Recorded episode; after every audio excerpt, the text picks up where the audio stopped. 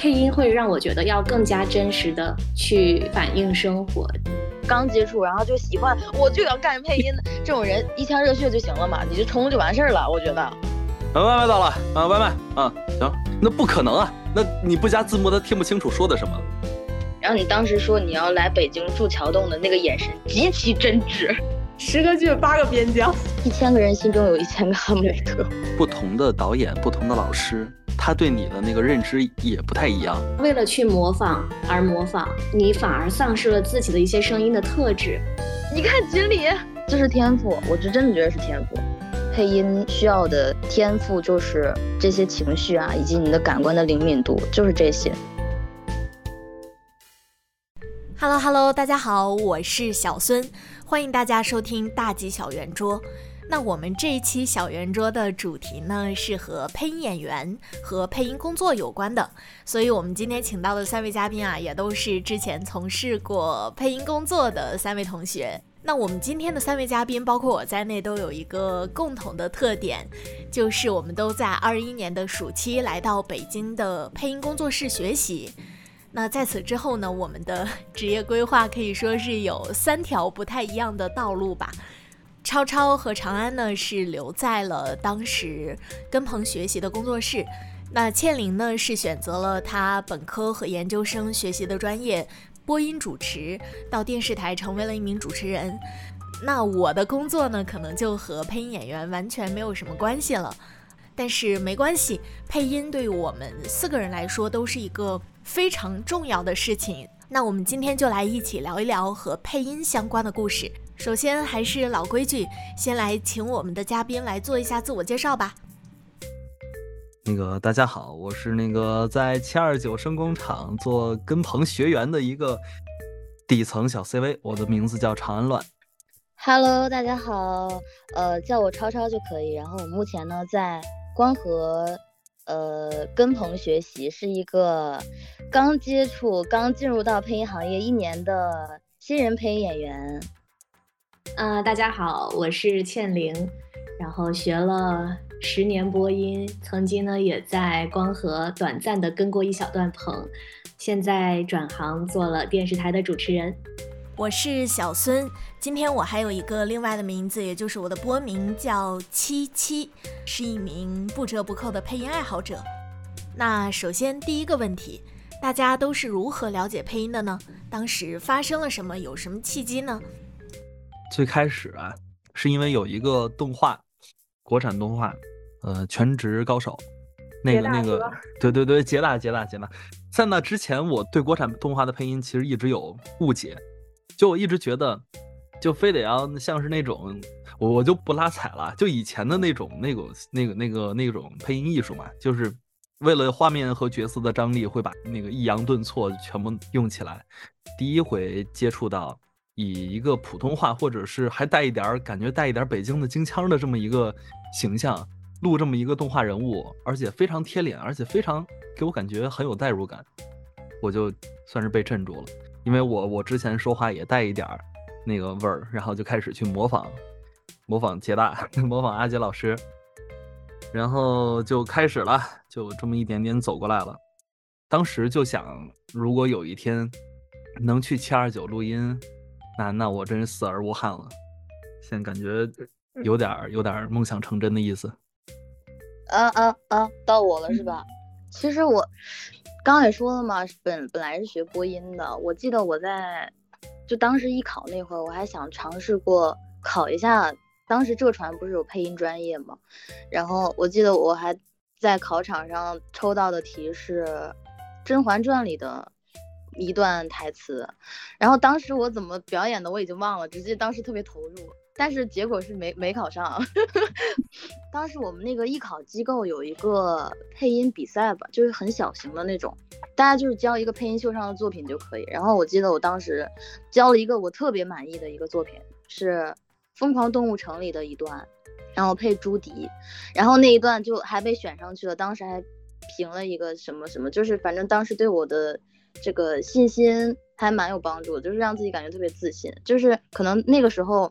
有一个种子吧，其实我认识配音和接触配音时间没有很长，然后再到后面就是大学的时候，那会儿就你知道谁还不喜欢看几个男男 CP 之类的？然后我当时特别对特别喜欢听广播剧，然后广播剧是一方面，而且我特别喜欢听广播剧里他们那个主义们聊天的那些东西，然后包括他们的幕后花絮，我觉得好有意思啊。再加上我当时是真的不知道自己毕业了能干什么，哎，这个好现实，就不不多聊，不不深入聊了。对，所以当时就特别喜欢配音，就正好碰上吼浪那边开班嘛，然后想说试一下。其实这有个小插曲，本来我也报了七二九，但是没过啊，这就不多提。然后后来去了吼浪，后来去了吼浪，就更深入的了解了一下。当时玲姐报七二九了吗？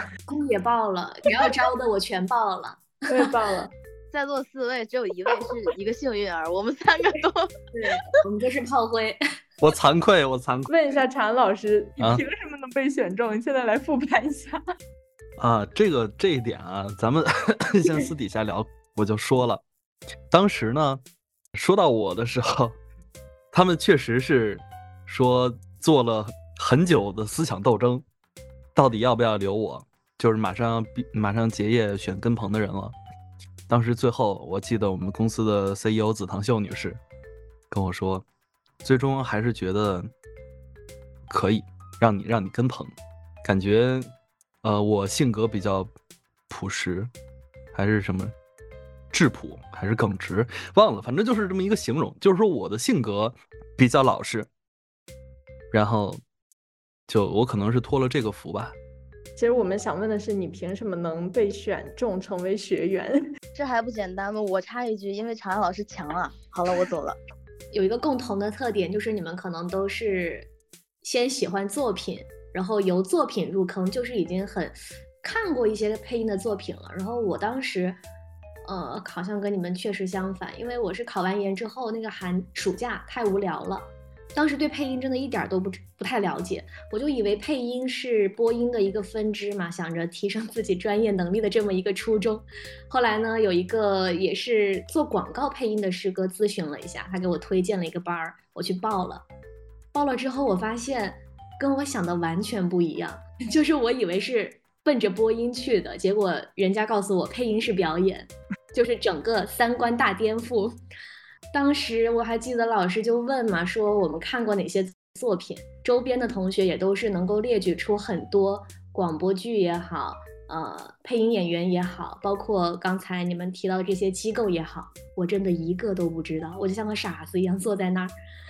那是我报的第一个培训班，就是让我对配音是有了一个初步的了解，嗯，打破了我过去对于他的一些误解吧，然后发现。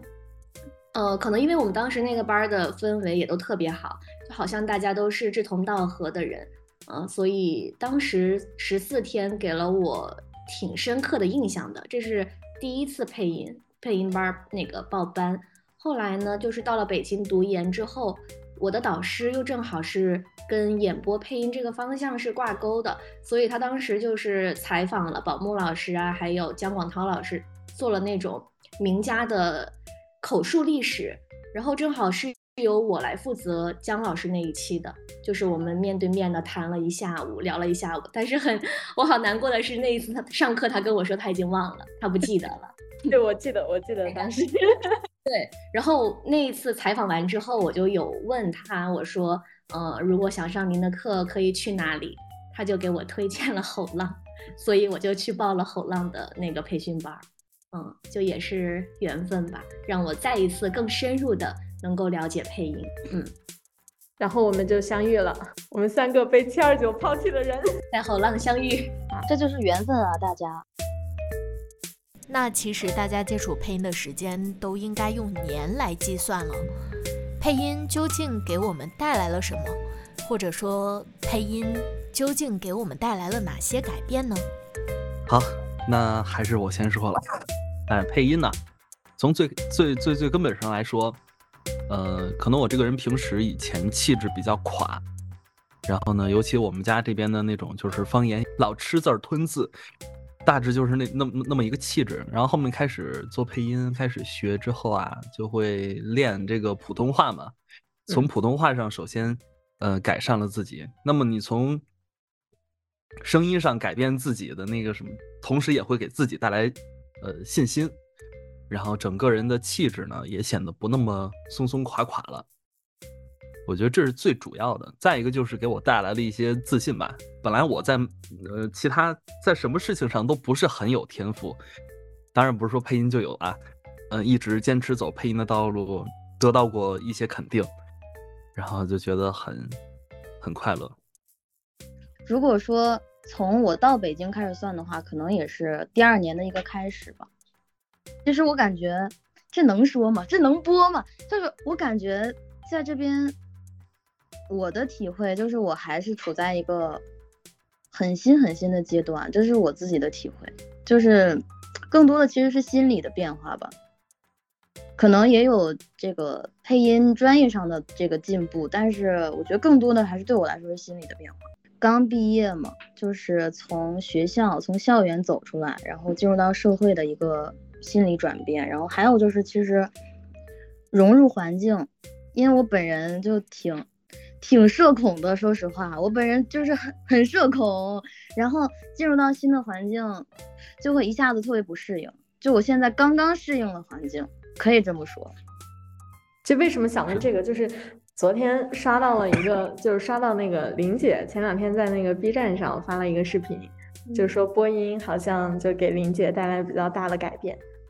那林姐，你觉得就是配音和播音带给你的改变哪一个更大？配音可能给我带来的改变更大吧。播音的话，它是改变了我的性格，让我从内向变得更加外向，愿意跟别人去沟通了。但是配音是对于我来说是一种创作观念上的一种颠覆。就我之前经常也说，嗯，感觉播音学播音这么多年，就是一直在树立一种规范，但是配音接触完之后，就是不断的在打破我的规范。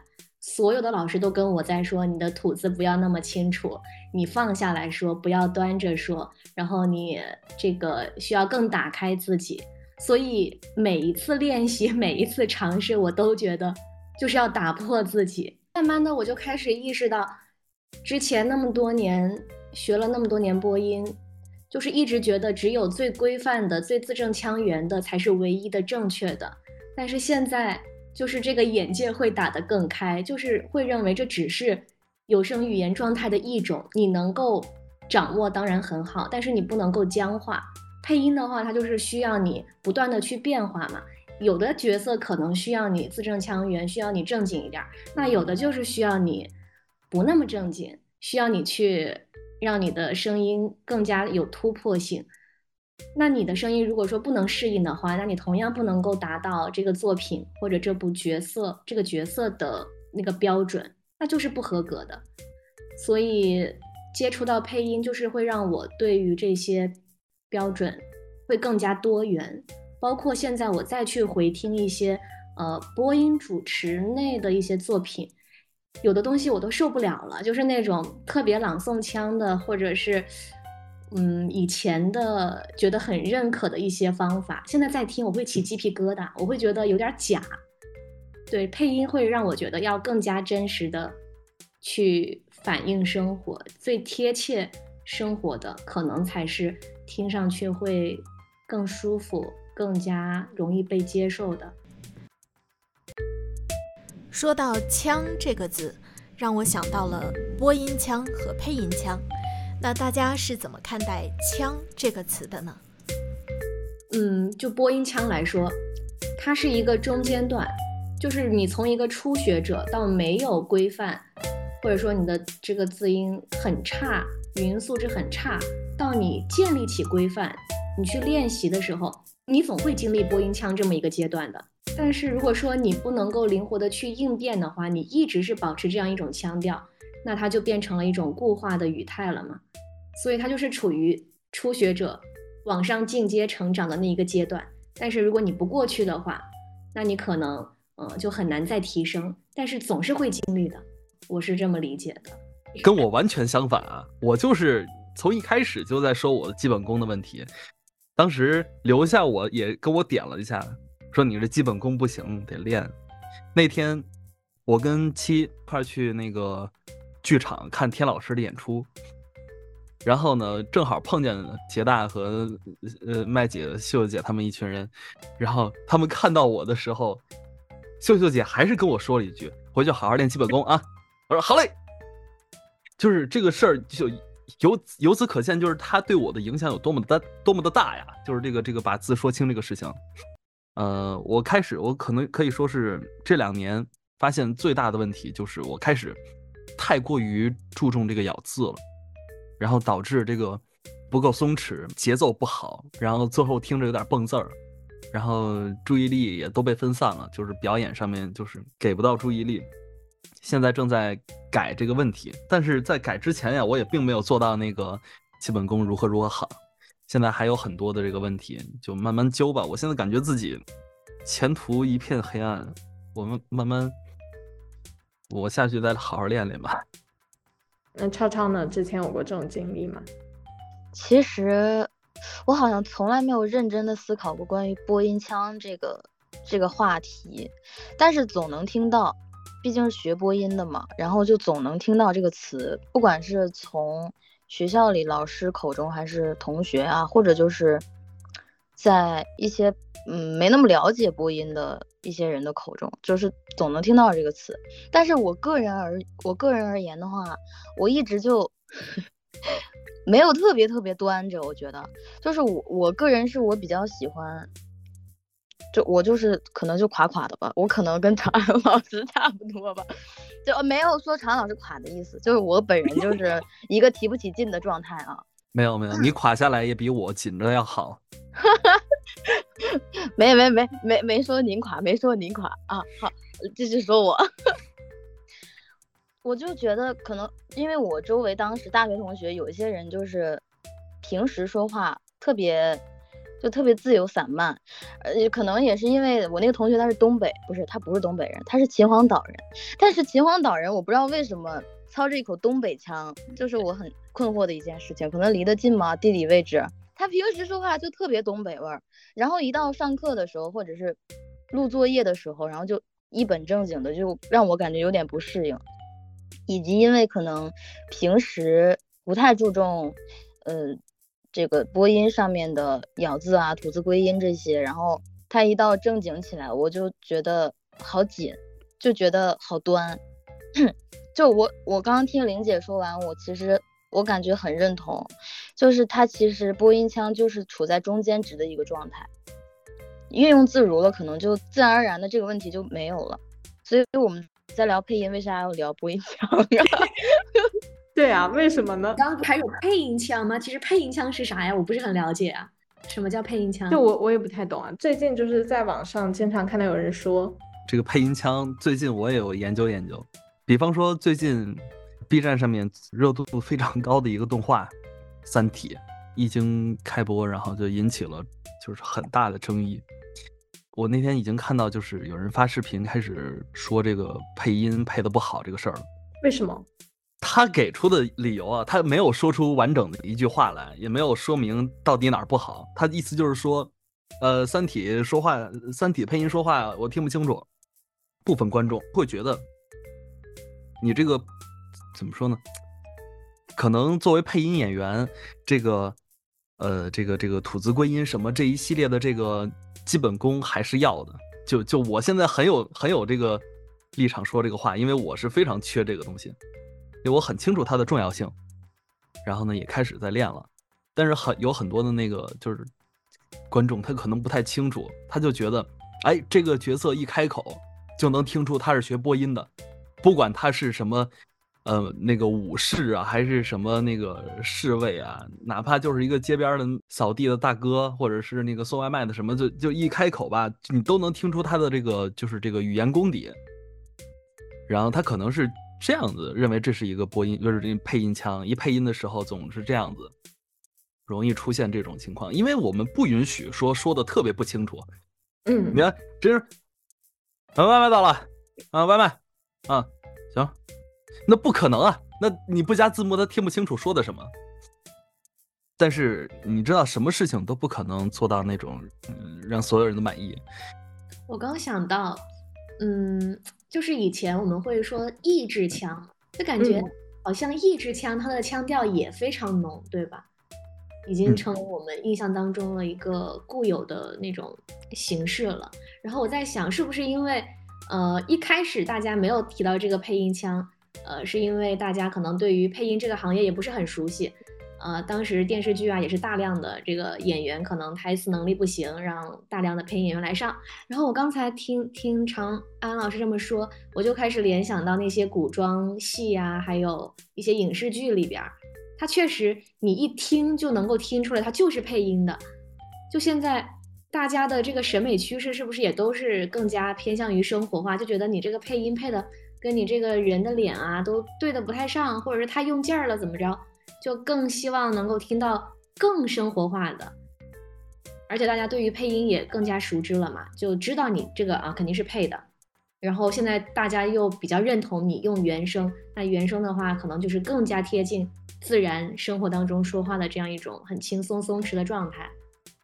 我刚突然想到，就是说电视剧配音嘛，就是我不知道你们有没有注意到，有一些。原声剧就是现场收声的那种，然后可能有一些有其中的几句话当时没收好，或者是后面改词了，然后让那个演员后面再自己补一句，就会很明显接不上。是的，对，就是我我觉得可能现场收声和后期在棚里录，它是有本质上的环境差异的，而且现场的话有很多。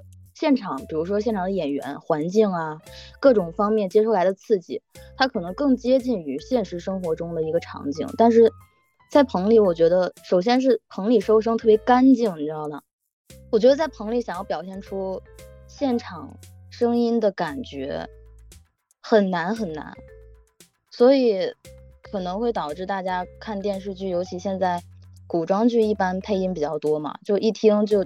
啊，就是啊，你这又是配音的，就是就是又来来回回就那么几个声音，都听腻了。也有一部分原因是因为，可能现在能担任主角挑大梁的配音演员现在也不是特别多吧，我觉得也是一个原因，就大家都认识这些演员的声音了，所以可能对这些声音特别熟悉，一听就觉得是配音的。其实这两年这种情况还好。因为很多的剧，它它都是直接就是弄同期声或者演员配音嘛。但前两年的话，就尤其是有有一些就是什么，这能说吗？就比如说他们那个时代，十个剧八个边疆，确实当时那种情况。那你刚才说的那个就是呃，收声环境不同，那那这种我我理解压力应该给到后期吧？再说一说后期老师该那啥了。行了行了，我我我觉得这个话题我们已经聊得很深入，但我觉得这个问题可能我们说是一种解读，然后就是可能不在这个领域里或不关注不关注这个领域的人又是一种解读，就是一千个人心中有一千个哈姆雷特吧。啊，我我想起来，我我当时就是写配音腔是是为啥？我想到的就很多，比如说抖音，然后哔哩哔哩有一些配音博主，然后他们那个那种感觉。哦，我想到有一个叫什么如如，就是一个也是主持人来着，李如如是吧？对对对，然后他就是用各种腔调配音腔来模仿，但真实的配音其实不是那个样子的。就七七刚说配音腔这个词的时候，我脑子里出来的也是那种就抖手上面 什么公子音、御姐音，就这种东西。我以为我们要聊的是这个，没想到我们的话题居然这么的深入。怪我，怪我，对不起。好的，刚来开了个坏头，没关系，挺好的，挺好的。好了，关于枪的这个问题，我们就聊到这里。下一个问题想问一下长安和超超，你们入行的感受是怎么样的呢？一开始也没有什么预期，就是觉得怎么怎么样。我可能就光是对配音感兴趣，但不太了解具体啊，大概多少年才能有一个出头之日。这个可能每个人也不太一样啊，像我这种基本功也也也也少，也不太扎实，然后呢，这个声音条件也不是那么的那个，就这么一个情况，然后只能说是很艰难，很艰难吧。但是还是很快乐，工作感受是非常快乐的，就是每天都盼望着上班，但是呢，呃，一个月真正能去上班的机会很少。嗯，其实我也差不多。怎么气氛突然低迷了起来？好，高涨一下。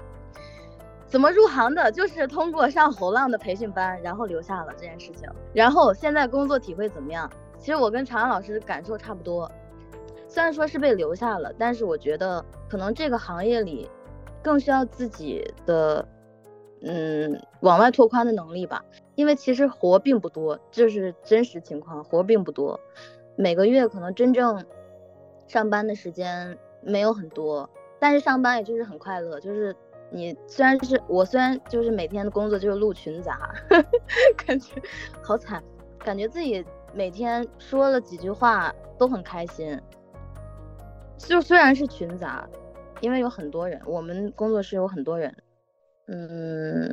就现在就是在北京嘛，北京也比较难租房啊什么的，就勉强活着，但是快乐。总结完毕。你你们就是录角色嘛，然后录角色之前我理解是要试音，然后一般的话一个角色有多少人来试啊？嗯，我没有接触过这个，就没有人找我试音。说白了，我知道我的那个同期学员们有有接到试音的，但是没我没有过，所以我就不发表了。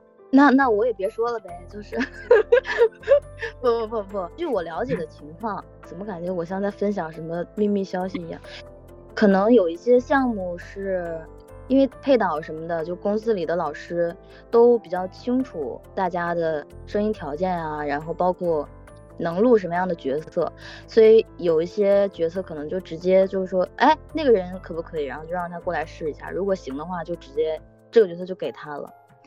还有就是，可能这个角色就是配导也不知道该找一个什么样的人能能来录，然后就让大家或者说适合这个声线的几个人选一下，然后那个试一下音，到时候再决定谁去录，是这样。但是我目前也没有试过，就这样。咱们这个京圈儿或者说整个配音圈的配音演员，咱们的这个收入怎么样？然后工作时间一般是怎么安排的？我实际上就是一个配群杂的，我并不太清楚他们那些主要角色什么价格。群杂的话，其实你要说少也也不能算太少了，加上录书的钱，我自己是够足够养活我自己的。而且有些时候，我觉得我在棚里赚的钱比我在外面录书赚的要多。我感觉其实大多现在在北京，就是还在跟棚阶段的。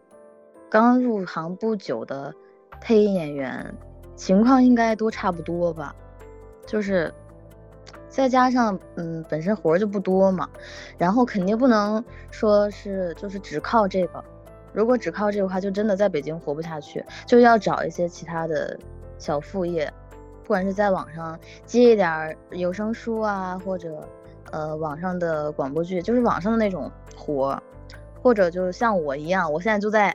做直播，找一个兼职。哎，秋秋老师在哪做直播？在在在，我在哔哩哔哩做直播。对对对，我说这个你就懂了吧？我正在做这种直播，就是一个懂的都懂。我不懂，我能问一下吗？是什么？是聊天吗？还是唱歌？还是什么意思啊？就其实都有吧，就是。你想一场直播，比如说两三个小时，如果每天都播的话，每天都聊天就有点太枯燥了。可能中间会穿插一点，什么唱唱歌啊，然后什么什么的之类的。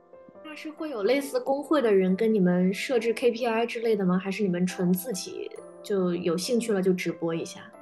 有工会的也会设置，但是其实完不完成没有那么重要，我觉得。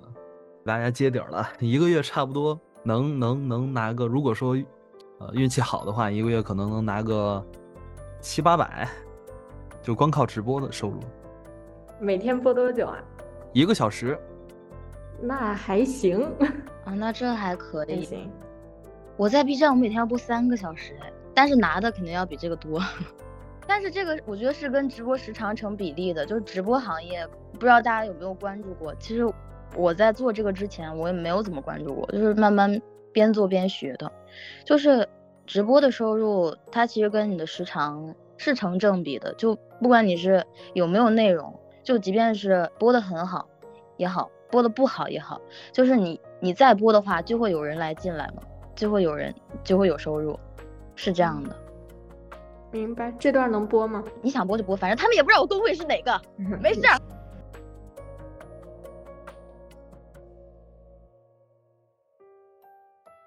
前一段时间有一部综艺很火，叫《我是特优生》，里面有提到京圈配音演员和沪圈配音演员。那京圈和沪圈究竟有什么样的区别呢？我觉得可能问我俩可能了解的不是很多，但是我前两天有一个同学，他现在在上海配音圈，就我们这个这一我们这一届，只有我俩现在在干配音。然后前两天我俩就突然聊天，然后发现我俩都在干配音，他在上海，我在北京，然后我就互相了解了一下对方的情况，因为我俩现在也都处于比较刚起步的状态，就也都互相哎诉诉苦啊什么什么，说对对方现在有多难啊。他就跟我说，他说上海那边没有有声书的棚录，就没有棚录有声书，广播剧也没有，就他说上海基本都是在录游戏，我觉得。当时在我听来，我觉得上海配音圈是游戏配的比较多吧，然后可能机会比北京这边要相对来说要少一点，就是我自己的个人感受。可能北京这边还有一些广播剧有声书的项目，可能活儿相对来说会比那边多一点。配音风格的话，圈子里流行的统一的说法是北京这边喜欢接地气一点的，然后上海那边呢喜欢更加游戏一点。就是游戏里的语音大家都听过吧，就非常之怎么形容呢？就可能距离地面有一段距离，这样能听懂吗？就都很好听，是然后对 对对，很抓耳，是这样的。我那个同学声音也是这样的，就这是我所了解的，其他的我就不太清楚了。我觉得是这两个城市的配音项目不一样吧。那边的项目就是要游戏啊，那游戏需要的就是可能更偏好听一点的声音，更偏抓耳一点的声音。然后北京这边可能电视剧或者电影、动画电影什么什么的这些项目比较多，然后就可能要求声音要素一点，就是更更自然一点，更生活一点吧。一个配音演员，你听到他的声音，你好像就能分辨出来他是京的还是沪的。然后慢慢慢的，你也可以通过他们的声音，就大概能猜出来他是光和的还是什么七二九的还是什么什么。这这个是为啥呢？你没有想过吗？我我想表达一下，就是长安老师一开口，我就觉得怎么这么七二九？哇，我押韵了耶！是吗？嗯，我我个人感觉，可能是因为你看是跟哪个老师学的，比如一个师傅教出来的徒弟，那肯定都还是会比较像师傅的。因为都是由导演指导嘛，而导演都是这个工作室的那个优秀的配音老师。对，是，就我有话要说，就是我在跟光和的棚嘛，然后会发现其实大家在同一个环境里面待久了之后，声音会越来越像，就可能本身自己的声音特质每个人都是不一样的，但是可能配音说话的方式。就会慢慢趋近，你知道吗？就可能也是工作环境的原因，就会好多对呃消消乐，就可能有一天我跟七的声音就哎怎么这么像，或者哪天倩玲跟我声音就呃怎么这么像，可能又有一天七七跟倩玲声音又会被别人说像，就是会往一个方向去去走，嗯，就是可能这样这个这个原因就是你说为什么有人听起来特别光和，有人特别特别七二九一样。我们经常说的配音演员，到底是在配什么？理解可能有一些配广播剧，然后有一些配广告，有一些配影视。就是你你们是怎么划分的？是说就是配广播剧的配音演员就配广播剧，然后配广告的配音演员就配广告吗？还是说，嗯，一般配音演员都是全能？一般一般都是全能。我们工作室老师好像都是什么都配，就是只要上 B 站随便搜一下那种，比如那个那个老师。他的名字一一搜，他会有他的那个作品的那个合集，别人剪的，你往往都会听到后面有录广告的部分。嗯，是这样的，但是可能广告它有一些区分，比如说你说的用又红又专的那种广告，可能在我在我的理解是那个什么国教一五七三这种，我不知道你说的是不是这种。我觉得这种广告和嗯，比如说配一个洗发水的广告，或者或者是。护肤产品的广告，我觉得是不太一样的。广告的类别，玲姐在那个电视台有配过广告吗？嗯，没有。我之前也听到另外一个机构不是九方名作嘛，他们就主打广告配音跟纪录片配音的。我感觉这两个就是这两种类型的配音的人，他们可能会比较趋同一点，都需要那种声音很浑厚，或者是怎么沧桑，就是有点那种韵味的。声音在里边，感觉声音很大气。对对对，嗯，一听就让人放心，让人安心的那种感觉。对，我就买了。咱们这个这一期节目还打广告的吗？就是打九方明九方明有 赞助是咋的？买他们课。配音圈里还有一个划分不同的配音老师的声音类别的方法，叫大嗓、中嗓和小嗓。那关于这个划分方式，各位老师是怎么看的呢？哎，有个问题我不知道怎么问啊，就是想说说，就是大嗓、中嗓、小嗓，咱们几个的话其实都还比较中，就没有特别大，也没有特别小。而且我感觉就是不同的导演、不同的老师，他对你的那个认知也不太一样。对，比如说有部分老师就会让我录少年，就是稍微大一点的就觉得我录不了。有部分老师就觉得，嗯，要录一帮学生，你肯定不行。然后我也不知道，就是真的有有有这种情况，就是要录一帮那种，就是也不是也不是多么小的小孩儿，年轻人，一个书院里面的那个修行修修行的，然后呢，就特地把我挑出去了。啊哈，那你的声音很少年啊。我我到现在还在纠结，我是不是应该是中嗓偏大，因为我声音比较厚一点。可能是听感上面听着并不年轻吧，我觉得你听着可年轻了呢。我我心中的大嗓就是刚才说的那种国教的那种，对李丽红老师那种声音。哎，李丽红老师都不算大嗓，可能任志宏、孙悦斌老师，对孙悦斌这种，像从业。看来每个人的标准确实是不一样的。对，玲姐之前一般都配什么样的角色呀？忘了我配了啥哦，我我配。配了群杂嘛，什么都是，然后有小朋友也配了，呃，花痴，然后有一次我印象最深刻的是有一个老嬷嬷啊，我在场，当时我之前彭丽那几个，呃，之前配这种大号的女生，导演说，呃，再试试吧，我就进去试了，结果发现好像还可以。但是我没有想到那个角色后面词儿那么多，而且还有情绪大爆发，我根本就控制不了。我他说几句话我还可以，呃，贴合一下，然后最后又哭又闹，又是那种大喊大叫，我还要维持那个嬷嬷的声音，就完全控制不了了。最后还是被换了，嗯，换了一个更加沉稳一点的。但我真的觉得我我的声音好像你要小也可以，嗯，憋一下；要老我也可以沉一点。我觉得可能是年龄的问题，就是我的心理年龄没有那么没有那个阅历，所以你让我配老的，我也我的心理是可以在的，可以在那么那个老的程度上。超超一般配什么？女侠？嗯，没有，我觉得各种那个作品里面的这种特别飒的角色其实不多，然后其实遇到这种角色也差不多都是有名有姓的那种的，就群杂里可能很难遇到，除非就是。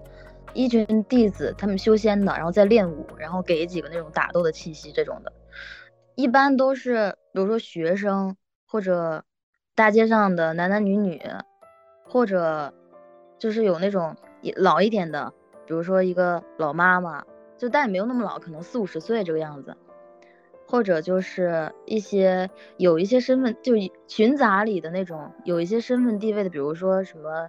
各个府上的太太呀之类的，就是这种角色。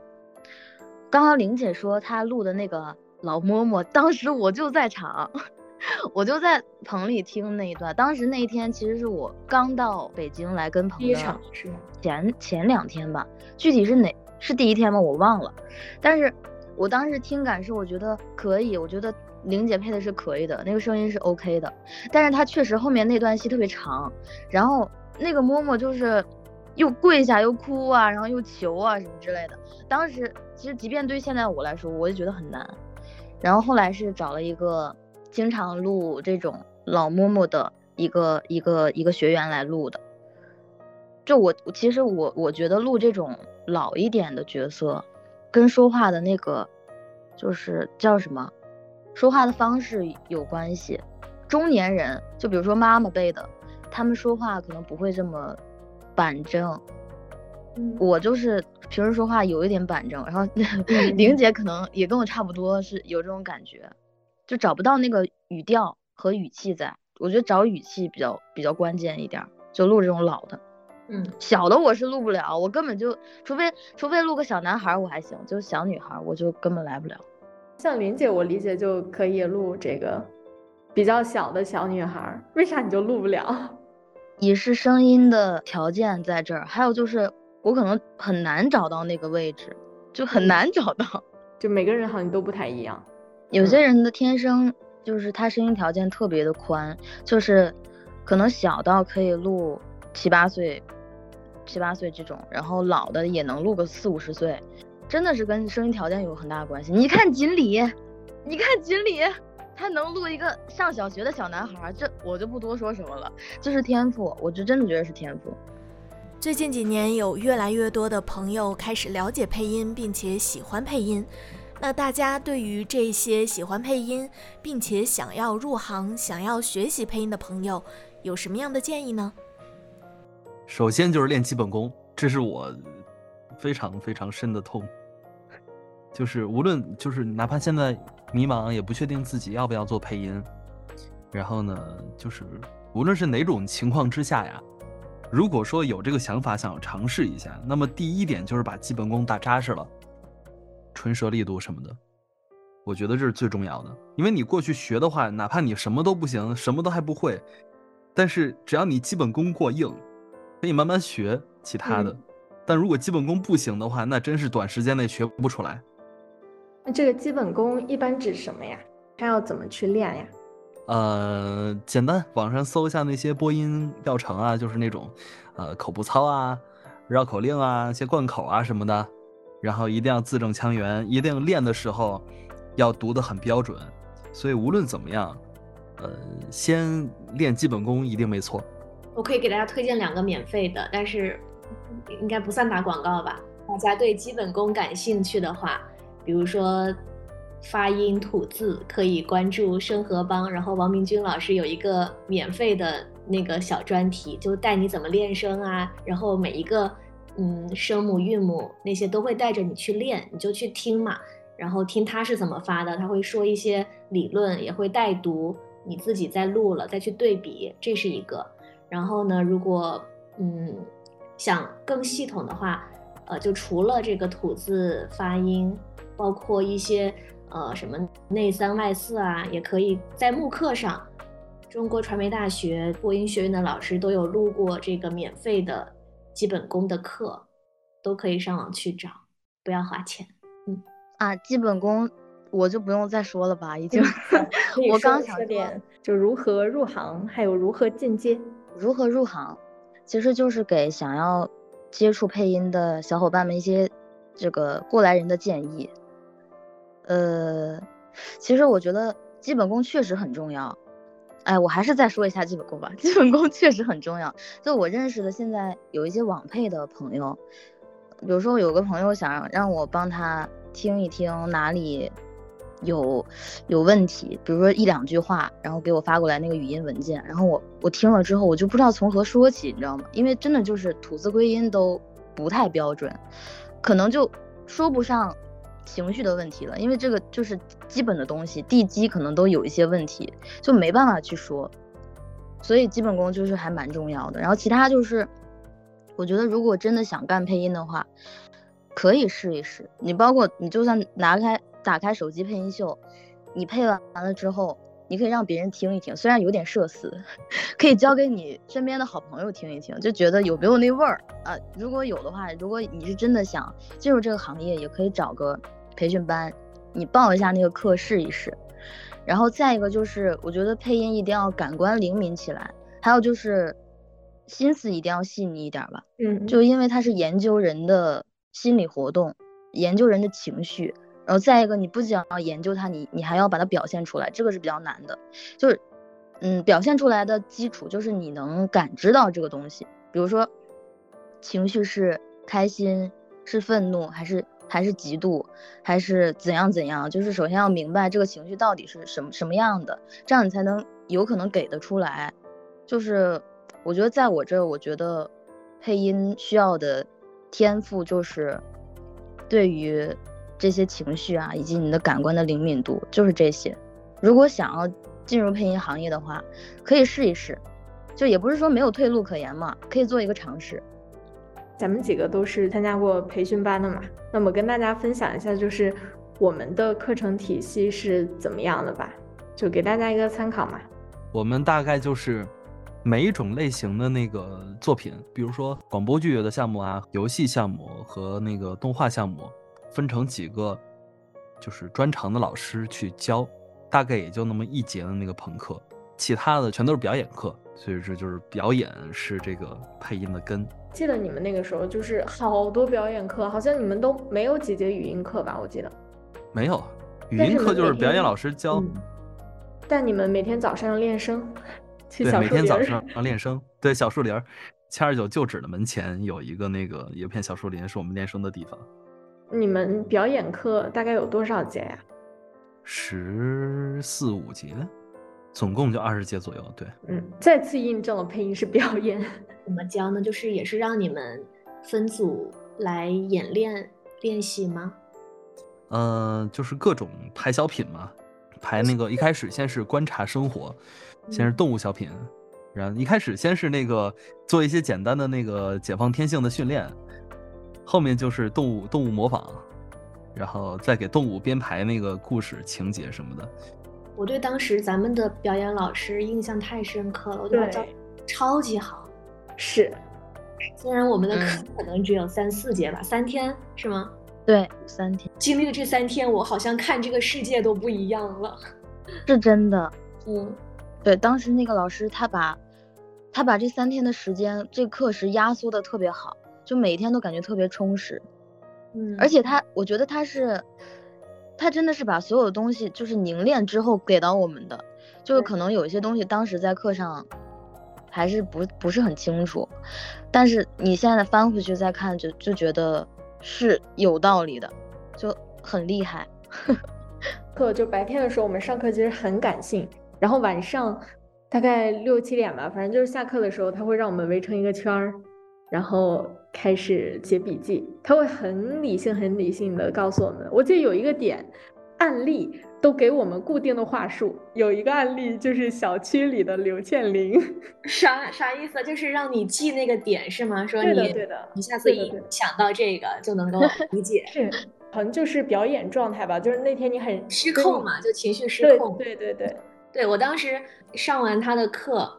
我对他的教学法产生了极大的兴趣，我甚至有分析过，他的每一个练习都不是随便让你练的，他都是勾连到表演学的一些理论，然后最后让我们记得那些东西嘛，什么四七力四感，对他先让你自己去体验，包括那个抛球的运动，他后面再告诉你原因为什么要这么做，你就会突然恍然大悟。这样的话，对于理论其实可以理解的更深入。这个在我之后当老师，因为我也会教一些学生嘛，就可能播音的啦，然后我都会想，哇，他的这个方法真是太绝了，然后挪挪用到我的教学法当中。就是玩的时候会觉得，嗯，为什么要这样？但是抛球的时候也在想，嗯，为什么要抛球？然后后面他讲那些，哦，原来是这样。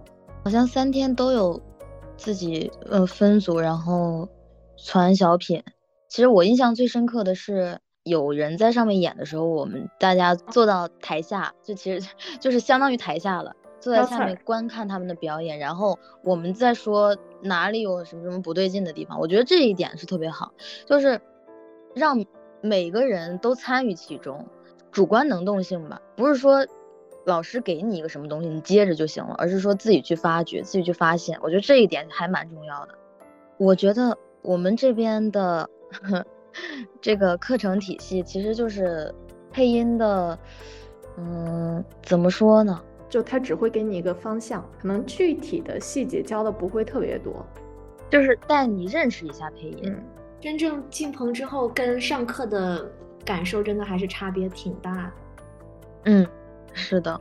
韩老师当时上课的时候，好像不像我们这么快乐。是的，我当时聚焦虑。对我非常焦虑。那个时候，我们这个呃教学的最后几天，是会把你之前排的一个观察生活中的那个就是小品吧，排出的小品来，然后把它再那个改善一下，然后做成一个毕业汇演。可能很多学表演的。这老师就会明白这个，就就觉得就就知道它是什么，就是在那个毕业的时候，请我们工作室的老师啊，然后过来看这个这个这个这这些大戏，包括那个一开始的动物小品也在一块儿都上，连着几个小时。呃，我当时是我们全全班算是呃最晚一个确定作品的。甚至在马上要开始表演的前，就是那前几天里面，其他人的项目，其他人作品都已经被老师就是磨合过好几遍了，被老师点评，然后改善过好多遍了。那个时候呢，我还没有剧本，想不出来，想一个被拒，想一个就是被毙一个，想一个被毙一个。后来在倒数第二天的时候，想出了一个剧本，然后排了紧急的排了几次，就上了。呃，你们是每一个人都要拿一个剧本出来吗？对，每一个人都要至少参演两次，然后要每一个人都要做一次导演。哦哦，哇，这个好难啊！这个是的，我常老师当时就是还有一些编剧本的一些小困难，抓耳挠腮已经不是小困难了。就给我们讲讲那个吧，就是那个你被摔的那个事情。就是最开始这样的，因为大家都好多排出的剧都挺苦大仇深的。然后呢，就是氛围会压得很死。当时我就想，我能不能搞一个那种热热场子的？因为我自己也没有什么太悲惨的遭遇，就想起之前看过的一个视频，大致就是一个小偷，然后偷了一个女生，但他没有想到那个女生练过巴西柔术，然后就给他锁在地上，关关节器锁住，然后那个小偷就一直在那叫。旁边有人拍拍视频发到网上了，我就看到了，就想表现一下这个，觉得挺有意思。后来这个作品不行，从头到尾啊，那个老师表演老师最后只跟我说：“你的动作保留，其他的都删。”就是就是一定要有一个动有有那么几个动作，有可能是我们这一期唯一的武打戏。啊，所以说这个动作是不能不能缺的。后来我就围绕着这个过肩摔和那个十字固，想了很多的剧本，都不太成功。最后有一天，我我跟那个我搭档，我俩在那个搭戏的时候，在那在那苦在在那一筹莫展的时候，我俩就讨论。然后他呢又又比较那什么，因为他是被我拉过来的，然后始终被毙，我们都有点那种浮躁了。然后他就一直在否定否定我。然后这个时候，旁边的老师本来盖着书，但在旁边躺着睡觉，然后突然之间笑了，过来跟我们说：“呃，就就演这个。”就演你们在一起这个排排这个戏的过程，然后一语中地，一语惊醒梦中人。对对对，我我俩就开始了，从那天开始排了几遍就演了。表演的时候，那个地上的那个那个那个，嗯，铺的一个软垫儿，因为它是拼接起来的，摔我摔得狠了，软垫儿都给摔散了。我俩就现现在那儿，就是底下都是捷大什么的那些老师，在那儿坐着看。我们就在那现场拼拼那个垫子，这还挺有意思的，但是没有出戏，效果应该还行。其实这是个事故，对，这是个事故。啊，我们当时也有一个最后的作品，但其实就是姜 Sir 的课上，上午给我们一个作业，然后我们下午给他录出来。那个我觉得算是一个，就是上了这么多天课的一个小结。对，但我还有一个小问题啊。就是咱们几个其实，在报班之前都有过一段时间积累。像我跟长安的话，其实已经已经自己玩了三四年了。然后超超和倩玲都是播音的学生。然后咱们当时同学其实也都有一定基础。那对于这些没有基础，然后又想来尝试的同学，他们该怎么办呢？我觉得可能想进入配音行业的，大部分都是已经。已经自己玩一玩了一段时间才会进来的，就大部分都是这样的。如果真有这么冲动的，就是刚接触然后就喜欢，我就要干配音的这种人，就一腔热血就行了嘛，你就冲就完事儿了。我觉得，我觉得真的是报报班是唯一一个最最高效、最最快的一个办法了。是，就哪怕是线上的，比如说一些老师的线上教学，就也比自己什么就是。就是不知道该往哪个方向使劲儿要好，但是那那种九块九，还有抖音啊那种我就打没，那种千万千万不要，千万不要，这种是不可能的。嗯，首先是要具有一定的判断能力，就这种极其便宜的课程，就直接就划走就可以了。要找正规的。找正规的配音演员、配音老师的班，有一些广告就是他们说的天花乱坠，但你可以去查一些那些老师有没有什么作品之类的。如果没有的话，就就不要，就走开。通过我们今天的聊天，不难看出配音是一条非常非常艰难的道路。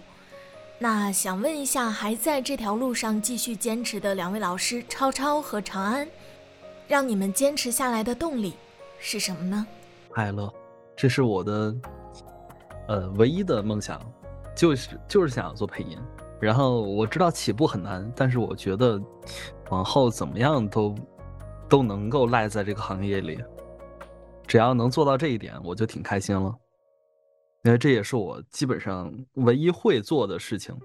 我也是这样，因为本身我当时我都说了嘛，我说我毕业的时候真是不知道该干啥了，已经是。当时选想来尝试一下配音，就是想看看自己能不能能不能干这个。然后现在的答案就是可以，但是需要付出很多的努力。不过想一想，其实我真的很喜欢这种工作氛围和工作环境，就是感觉这个这个环境是，就是相比起来其他的工作，我会活得更自在、更开心一点吧。这就是一个理由，算是理由吧。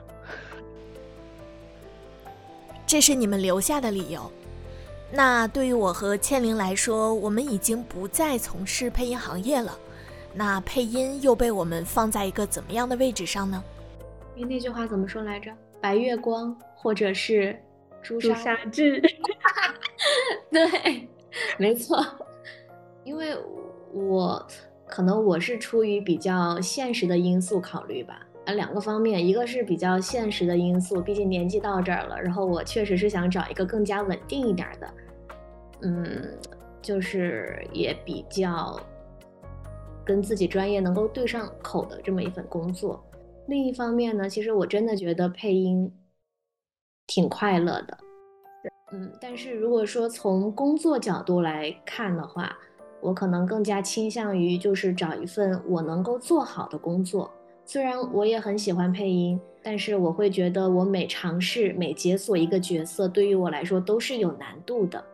嗯，就像前面说的，我是不断的在打破自己，每一个角色、每一句台词儿，我都要打破自己。我还记得当时录群杂，就录一个那种花痴的女粉丝，哇，我这一个我都要找很久的状态。所以我就会觉得，如果以这一份作为我的职业的话，我可能会走得很艰难，所以我就逃了。确实会比较难吧，就有一种畏难情绪在这里，尤其是又要想到在北京，消费也挺高的，然后没有一份比较稳定的保障，我其实挺害怕的。对，当时在上课的时候，我说我一定要来北京住桥洞。我很钦佩这样的人，就是能够为了自己的理想或者说这些梦想，能够花费自己的青春啊，包括各种时间啊、金钱啊，嗯，就是很佩服这样的勇气。咱们上课的时候，二一年那个时候，我我十九岁，我当时就觉得啊，这辈子没有什么做不到的事情，也不是说没有什么做不到的事情，就是没有什么不能做的事情。我就觉得那那就是怎么样都是活着嘛，就是不管钱多钱少，然后不管有没有活，咱们都得做自己喜欢做的事情。所以所以当时就是上课的时候，我就说，我一定要来北京，就算住桥洞也要来。因为我也在学校就在接触不同的东西嘛，然后也在实习，也在尝试不同的行业。我发现就是没有什么是必须的，但是钱是必须的。真正对我比较重要的东西，其实是一种成就感，然后是一种就是开心的感觉。那什么能让我开心，什么能让我有成就感？我觉得比起，虽然我真的很喜欢配音，但我我还是觉得钱比较重要，就可能比较物质，所以我也润了。然后还有一个原因就是。就配音在我心里确实是一个比较比较重要的位置，不希望就是一个这么重要的东西成为我的工作，我希望它就是可以变成我的爱好，陪伴在我的生命里，不想让它成为我的职业。一边这样想着，我一边又真的就是很佩服那些真的来北京或者真的去上海勇闯配音圈，我真的很羡慕这种人。哎，但我不是，我以为你要说真的住桥洞。很羡慕，然后也很也很佩服。我很同意你刚才说的，就是没有什么是必须的。嗯，我会发现，就是很多人他如果从一开始就把自己吊死在一棵树上，就是他会有一种执念，他越得不到越想得到，最后把自己逼得很紧，他会过得很难受，自己会过得很难受。反而是那些就比较松弛的人吧，觉得这也可以，那也可以，但是他往往会得到自己真正想要的东西。嗯，就是能够更大胆的去尝试嘛。突然想起来，咱们当时有个同学，是我我跟超超的室友嘛，苏苏老师。当时我记得就是，嗯，大家在做自我介绍的时候，老师不是让我们说一下就是自己想来这里的原因嘛。然后苏苏老师说，我就是想来尝试一下，看自己还有没有可能。我我当时就真的很不理解，我就觉得哇，你花这么多钱，然后来北京学习。你就只是想尝试一下，就没有这个配音的梦想吗？我当时真的很不理解，哎，但是现在我我觉得哇，这其实这才是比较正常，也不是说比较正常，就我我觉得他真的好明智，好聪明。我是觉得那个时候可以把它当做一个这个青春 青春奋不顾身的追寻梦想的一个阶段，是是这样的吧？我记得当时我在 课上，我我记得当时你在你坐在我七七，你坐在我对面，在在那个班里，然后你当时说你要来北京住桥洞的那个眼神极其真挚，真知道我以为你不是在开玩笑，但是你应该当时就真的没有在开玩笑。对我真的没有在开玩笑，我现在再也说不出来这样的话了。长大了。长安呢？有没有那种 想来北京吃桥洞的时刻？不是，我家就在这附近，我不用我啊。这这这这个这个体体验。两位还在坚持的，那你们今后嗯有什么计划吗？或者是啊，计划就是赖在这个行业里，嗯，打算签约，算签签签个约。做一名签约配音演员，嗯，这个这个计划感觉是一点一点边走边想其他的小目标，最终达到那个最终目的。我目前最想达到一个目标就是靠配音再多挣点钱吧，我觉得这比较现实一点。你要说签约的话，我觉得以我现在程度没法达到，是真的没法达到，就比较难，或者是。其实我有想过再多拓宽一点自己的这个工作的圈子，但是我觉得真的觉得社恐在这个圈子里很难活，这是我的真实体验。就社恐在这个圈子里很难，因为圈子比较小，而且很多的时候都需要靠你认识一些老师或者认识一些圈子里的朋友，然后互相介绍一下这样。所以就想拓宽一下吧。然后提升一下自己的专业能力，目前就这些，就是我没有没有往后想太多太多，就是想在自己身上再踏实一点吧。说到社恐，我想到了一个小问题：我们配音的同学都是社牛吗？其实我我身边感觉就是还是内向的同学比较多，像咱们四个的话，我我理解你们应该都是 I 人吧？我是 I，我是 I。球球老师说的没错，其实，因为我也是那种就是比较社恐的 I 人，就是呃 MBTI，哦，就是比较内倾向的同学。对对，是吧？但我我是有一个小感觉啊，就是可能我在两年之前吧，会比较喜欢那些外向的，然后热情的。但是两年之后，我反而会更喜欢那些比较内向的同学，因为我觉得这样的同学会更细腻，然后会更踏实。其实比外向的同学，嗯，也可能是一一点点的就是刻板印象吧。所以，我我觉得就是配音，它要求就是配音演员是一个细腻的，是一个踏实的，是一个愿意坚持的人。所以，我我在想，是不是？反而内向的人在这行会更好走一点儿。呃，真没有感觉。但是我想说一个事，就是，嗯，我一开始没进这行的时候，我觉得肯定干配音的全是社牛，就是对，就干啥啥行，然后跟谁都能聊得起来的那种人。但我现在我周围的人很少这样的，很少社牛很少，基本都是社恐。我当我记得我当时刚到工作室跟杂的时候，因为谁都不认识嘛，然后我就感觉很难去跟他们接触起来。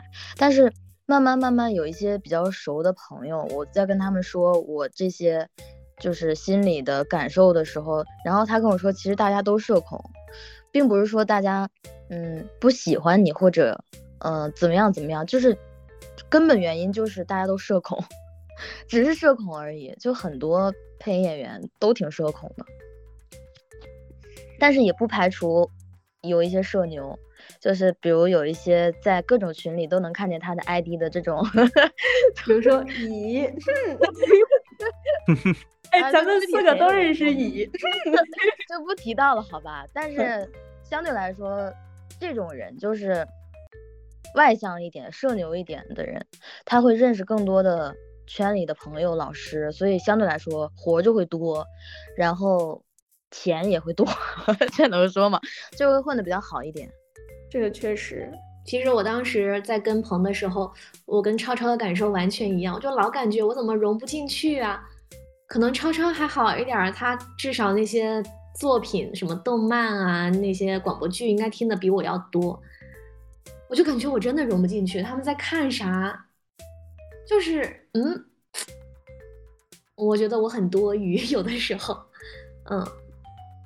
所以反而是回到我现在的这个圈子，我会觉得更加自如一点。嗯，其实，嗯，就是一开始我刚到北京那会儿，然后因为没有机会去棚里，然后后来是我跟玲我跟玲姐说，然后她带我去，就是我偷偷过去，然后她跟她当时就跟我说，感觉自己融不进去。其实我觉得这种感受，不管是对这些作品有没有。有没有这个认知都会有的一个心理，就我也会觉得融不进去。我到现在其实都还有这种感觉存在，但可能没有当时那么那么强烈了。就是，当然也有一部分原因是，嗯，可能像林姐说的，没有看过那些电视剧、广播剧、动漫啊什么之类的。就就像我现在。这这是不是有点跑题？就像我现在直播一样，就我在 B 站直播，B 站很多都是二次元用户，然后我其实不是特别二次元，我也觉得自己融融不进去。但是反观一下，在配音里面，就是慢慢了解，其实就是不管了解人也好，或者了解这些项目也好，是一个过程。我觉得，就是可能如果说玲姐现在还在的话，肯定也会很开心的，是这样的。是，至少。跟三年前我第一次接触配音，现在还是相较而言看了更多的什么作品啊，也听了更多的广播剧，还是稍微能够说得出一些名字了。长安老师感觉还行吗？还好吧，我们在一块儿，就我跟我朋友也是会聊聊游戏啊，聊聊那什么，对，可能他们比我要现充一些，我没有没有感觉。我身边什么样的，我感觉什么样的都有，就是有有不那么二次元的，然后也有既二次元，然后又又三次元的，也有那种纯纯二次元，就是什么样的人都有。然后可能也没有吧，也没有说有小那个朋友圈不太一样什么的，大家的氛围也都还蛮好的。就熟了之后，感觉还是大家是一个集体这样。我觉得是需要。磨合，就是也不是磨合，就大家互相熟悉，互相熟悉需要时间。我我特别想知道，就是大家认为什么样的声音是好听的声音？其实我也有这样的疑问，每个人的标准都不一样吧？可能有些人觉得那种啊，听听起来特别可爱，或者是听起来年龄感很小，就是我们所说的小嗓那样的声音好听。但有人觉得，就是声音听起来比较有磁性一点，然后，呃，可能相对来说比较厚一点的声音比较好听。我现其实我也被这个问题困扰很久了，我可能觉得每一个干配音的人都会被这个问题困扰过，就我自己也没有找到一个答案。所以会不会它根本不重要？你要问这个问题，你要解决什么样的问题呢？就是我之前有一个项目啊，试音项目，然后呢，我唯一一次试中了一个棚录电视剧的男主。去那儿试音，去那儿那个棚里参加二次试音。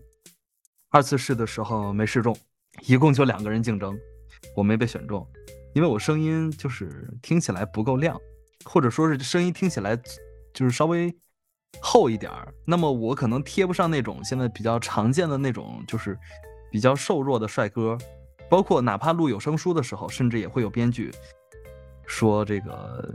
跟那个什么，我认识一个作者，他写书本来要把我写成主角的，后来他的编剧阻止他，因为说那个他的声音不适合主角，所以我对这个事情其实还是有一点点的那什么的。嗯，我能理解，在意，因为总会聊到就是主角音有没有录主角的声音特质这个这个事儿，我现在也也不太清楚，就是这个事情的答案到底是什么，我感觉。跟声音有一部分的关系，就像我们看电视剧，有一些演员就明显觉得他，嗯，主角撑不起来，就 大家都会有这种感觉吧？会的，会的，就是也不一定啊，也也不一定，有一些演员，有一些演员，大众普遍觉得演不了主角，但是他就演了很多主角。可能我觉得就是看看机运，或者说，如果是配音的话，运气是一部分，还有一部分就是自己能不能驾驭的好这个角色。当然，声音占一部分的原因，就我觉得声音还是比较主观，不管是配导还是甲方，他们在选人的时候，就永远摸不清啊，就不知道他们喜欢什么样的。如果喜欢，如果知道他们喜欢什么样的的话，就就这配音这件事情会变得简单很多。我是觉得那些导演啊、策划呀、制片啊，他们来判断你的声音适不适合这个角色，我觉得他们是有一个商业导向的。就比如说，他这个作品就是给那些。十五六岁年轻女孩听的，那他们可能时代审美就像演员一样，就喜欢什么什么蔡徐坤啊这种，那就声音也一样，就可能就是有百分之那么六七十消费能力高的人，他就喜欢那样的声音。配导包括制片，他们就把这样的声音定义为好的声音。所以我觉得他们对于好好的声音的定义，它的底层逻辑是能赚钱的声音。其实我之前我经常跟我工作室的朋友。就是会聊到这件事儿，因为我们平时也会看一些呃影视作品，呃或者是动画电影这些，就经常会听到一些老师的配音，然后就有聊到过说现在大家的声音审美感觉不像之前一样喜欢特别特别华丽的声音，现在可能市场更加喜欢那些帅，但不是过于帅，但是他又是帅的。声音 就是让你不会有很强的距离感，你会觉得有一些亲切，但是他还是有一些帅的气质在的这些声音。现在大家比较喜欢这样的，就可能是时代审美不一样了吧。反正之前吧，听了一个老师他说了这么一句话，他说有的导演他其实不喜欢好声音，因为在某些情况下，好声音是会让人分散注意力的。嗯，你比如说像纪录片儿，或者是像我们这种是要传达信息内容的，包括配音也是嘛。你要传达情绪，传达的是那个角色他带出的信息。然后有的人他的声音盖过了内容，盖过了价值的时候，反而是听众好像只记住了你的声，但是却不知道你在说什么。这个是他当时在批判的一个点。然后我翻出来，就是我们当时其实有做过一个。学术论坛当时讨论的是什么是纪录片里面的好声音，然后当时有一个纪录片的导演王彤，他说了这么一段话，我刚找出来了，我觉得他说的还挺对的。他就说，没有最好的声音，只有最好的配搭，只有最好的角度，只有最好的表达，只有最好的谅解，只有最好的逻辑，只有最好的三观背景，只有最广阔的视野。但凡只能被人听出一种目的的，一定不是好声音。我理解就是，你只要找到跟你的这个声音形象贴合的角色，比如说现在需要一个很沙哑的这么一个人物形象，你的声音刚好就是沙哑的，那你就是最符合这个节这个人物角色的好声音啊。但是你如果换在另外一个情况下，可能你这个声音会被认作是不入耳的。是不符合这个好听的程度的，所以好声音就是找到适合你的角色。然后我个人理解，能够反映出你的个人气质的。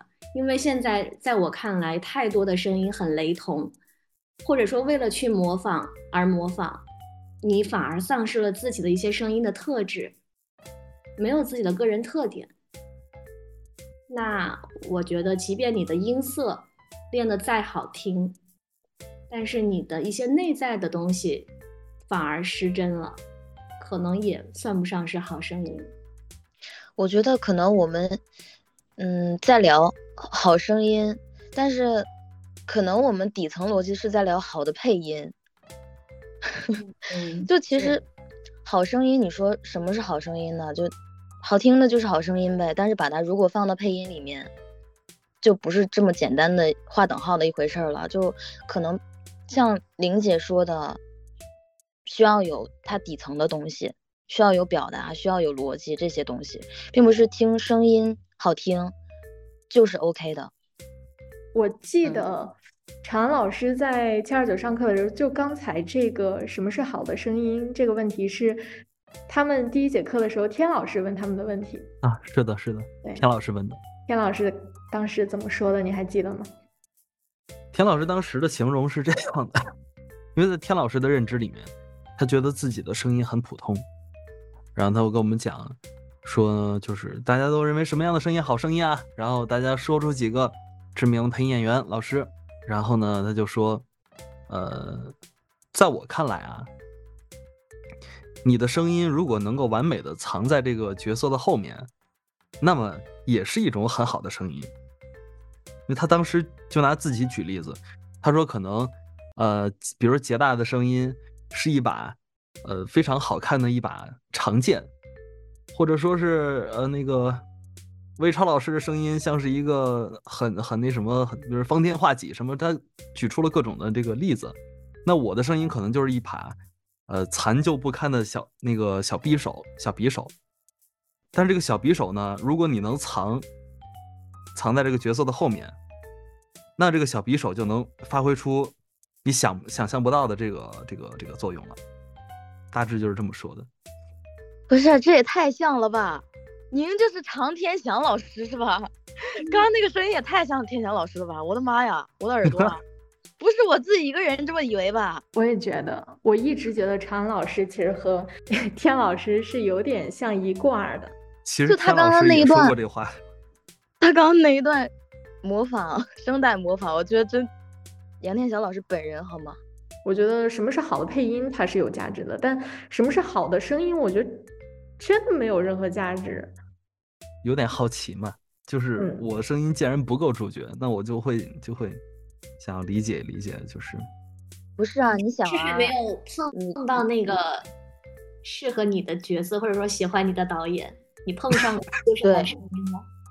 实在不行，你就想跟你跟天老师声音气质是有相似之处的，那你也是可以录上主角的，好吗？好的，对，相信自己，冲冲！你们俩就是五年之后就是一个天老师和饼哥，不要不要，就是必赢饼，长安强，好，可以。行，可以，可以，可以。好啦，本期播客也就暂时告一段落啦。最后，希望三位老师都可以在自己热爱的事情上闪闪发光。哎哎，不要走开！后面还有一点点为大家准备的小礼物，希望大家使用开心。我们下期再见啦！你是散落的星星，不小心掉落在我的池中，慢慢沉落到底，就成了我唯一的温柔。你就像傍晚的夕阳，落入我的心中，成为我小心收藏的浪漫。夜晚关于你的梦境，会定时萦绕着我，但在现实里看你。我都只敢用余光。其实，我在梦里私藏了一万句“我爱你”。你听，今晚星星吐露爱意。他说：“我爱你。”于千万人之中遇见你所遇见的人，于千万年之中，时间的无涯的荒野里。没有早一步，也没有晚一步，刚巧赶上了。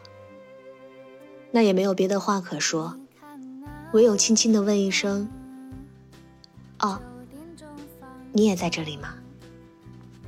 小朋友，在干嘛呢？今天有没有按时吃饭呀？嗯。新的一年快要到了。在这里呢，我想对你说，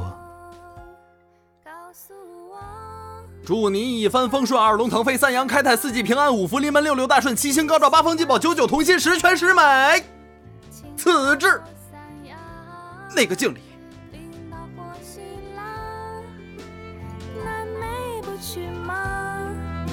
沙漠。